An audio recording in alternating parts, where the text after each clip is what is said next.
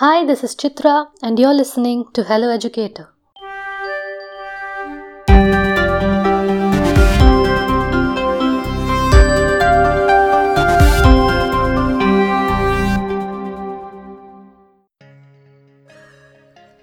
Remember when the debate about whether tomato is a vegetable or a fruit began? Well, turns out we have another sneaky fruit that is not really a fruit the strawberry. Listen to seed scientist Satyashri as she states reasons on why the strawberry is probably not considered a fruit.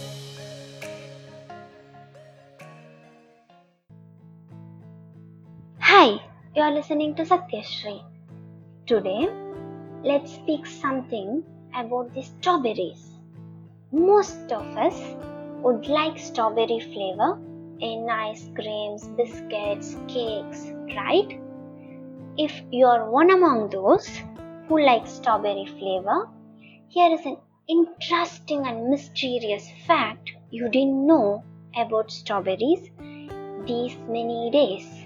So, as soon as you hear the word strawberry, what did you get in your mind?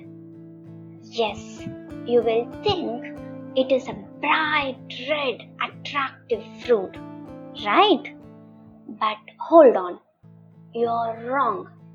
Strawberry is not actually a fruit. Oh, then what is strawberry? Why is it not a fruit? You get all these questions, right? Listen, we would now explore these questions in detail. First, why strawberry is not a fruit? For that, you should have observed strawberry closely. Have you? If not, take a look at the attached image. What do you see? Bright red fruit. Okay. Then, what are those yellow eye like structures at the top of fruits? Do you know? Those are our superheroes. Yes, seeds. Okay, I know you are now thinking what is wonder in it. But there is a wonder and also a mystery with these strawberry seeds. Have you ever wondered why are strawberry seeds outside the fruit? Isn't it an exciting question to ponder? In tomato, mango, cherry, or many other fruits with pulp, you will see seeds embedded inside the pulp. But why strawberry seeds are outside the fruit? Why? The answer is because strawberry is not a fruit. Normally, we all know that ovary turns into the fruit while ovule gets fertilized to form seeds.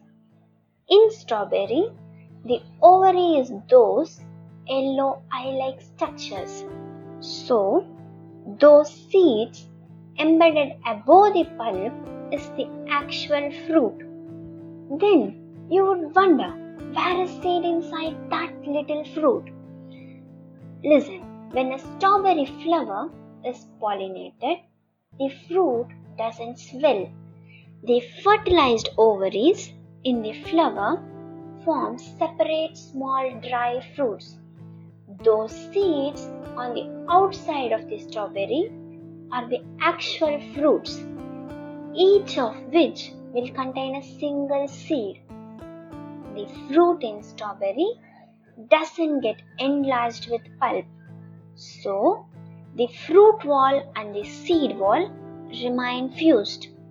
Botanically, we call such seeds where the fruit wall and seed wall are fused as achenes. So, the actual fruits are the yellow portions found in strawberry which has a seed within. Okay, then what is that pulp which we call berry or strawberry fruit? The ripe, red, fleshy part that we think of as the strawberry fruit is actually swollen receptacle tissue that is the part of plant that connects the flower to stem. When a strawberry flower is pollinated, it triggers the receptacle tissue to grow and change. So, strawberries don't keep their seeds outside their fruit. Those things we think of as strawberry seeds are in seeds, and the big red strawberry fruit isn't technically fruit. Isn't it an amazing thing? But we don't really know why strawberry seeds have adapted such a mechanism of being embedded in the pulp exposed out. Evolutionary studies need to fill this knowledge gap. There is this mystery why strawberry seeds have adapted this complex mechanism is yet to be solved. Next time, whenever you taste anything in strawberry flavor, remember you are tasting the receptacle and not the fruit. Science is not something that happens one day in labs. Science is something that is happening all around us. You don't need a lab coat or a PhD to appreciate science. Just a why and how is enough. So now, with all these episodes you traveled with me, you have learned that you can sense science everywhere around you. Science is in the cricket sound, in the rain's earthy smell, in groundnut seeds, in maize cobs, in rose fruits, in your kitchen, in the rice field, in the coffee you drink, and in your sleep. Science is present everywhere. With all these episodes, all I wanted to convey is the fact science is omnipotent. Now, write to us your observation of your surrounding and the questions you have on simple daily happenings around. We would explore those. Until we meet again with even more fascinating stories, keep wondering.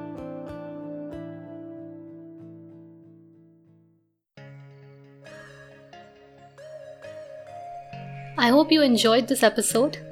To receive your daily dose of science stories, don't forget to subscribe to Mango Science Radio.